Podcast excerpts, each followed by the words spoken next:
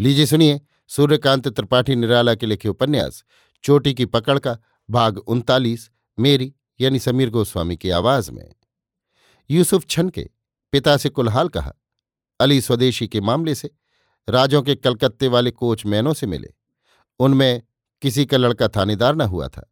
अली को इज़्ज़त से बैठा ला सच झूठ हाल सुनाकर आंदोलन में सरकार की मदद के लिए अली ने उनको उभाड़ा। उन्होंने साथ देने को कहा और अली के गिरोह में आ गए। खिलाफ कार्रवाई में भेद देने का इरादा पक्का कर लिया। कुल काम कर चले। इसी लगाव से अली ने एजाज के घर एक कोचमैन भेजा। नोटबुक के अनुसार सीन कहने के लिए कहा और क्या जवाब मिलता है? खामोशी से लौटकर सुनाने के लिए समझाया।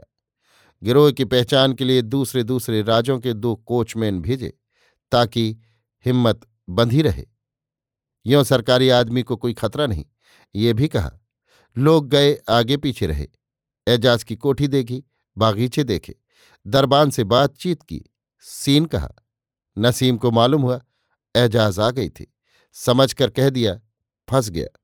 लौटकर लोगों ने अली से कहा, अली बहुत खुश हुए।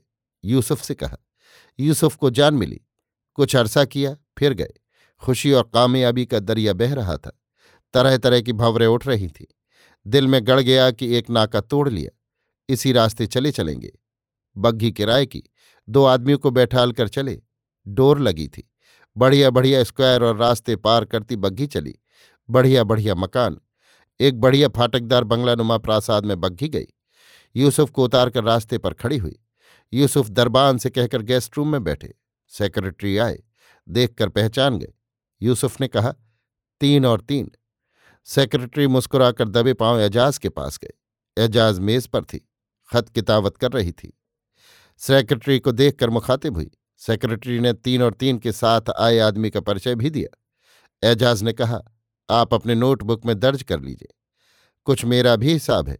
यहाँ की सबूत जहाँ तक हैं, लिए रहिए। वकील की मार्फत भेजिएगा।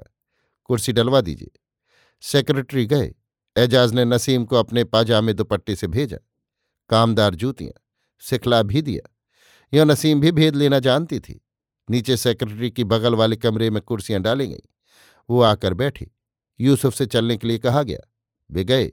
नसीम ने उठकर सलाम किया। फूलदानी की बगल से कुर्सी पर बैठने के लिए हाथ बढ़ाया। यूसुफ ने देखा, ये वही है। पूछा, मिजाज अच्छा?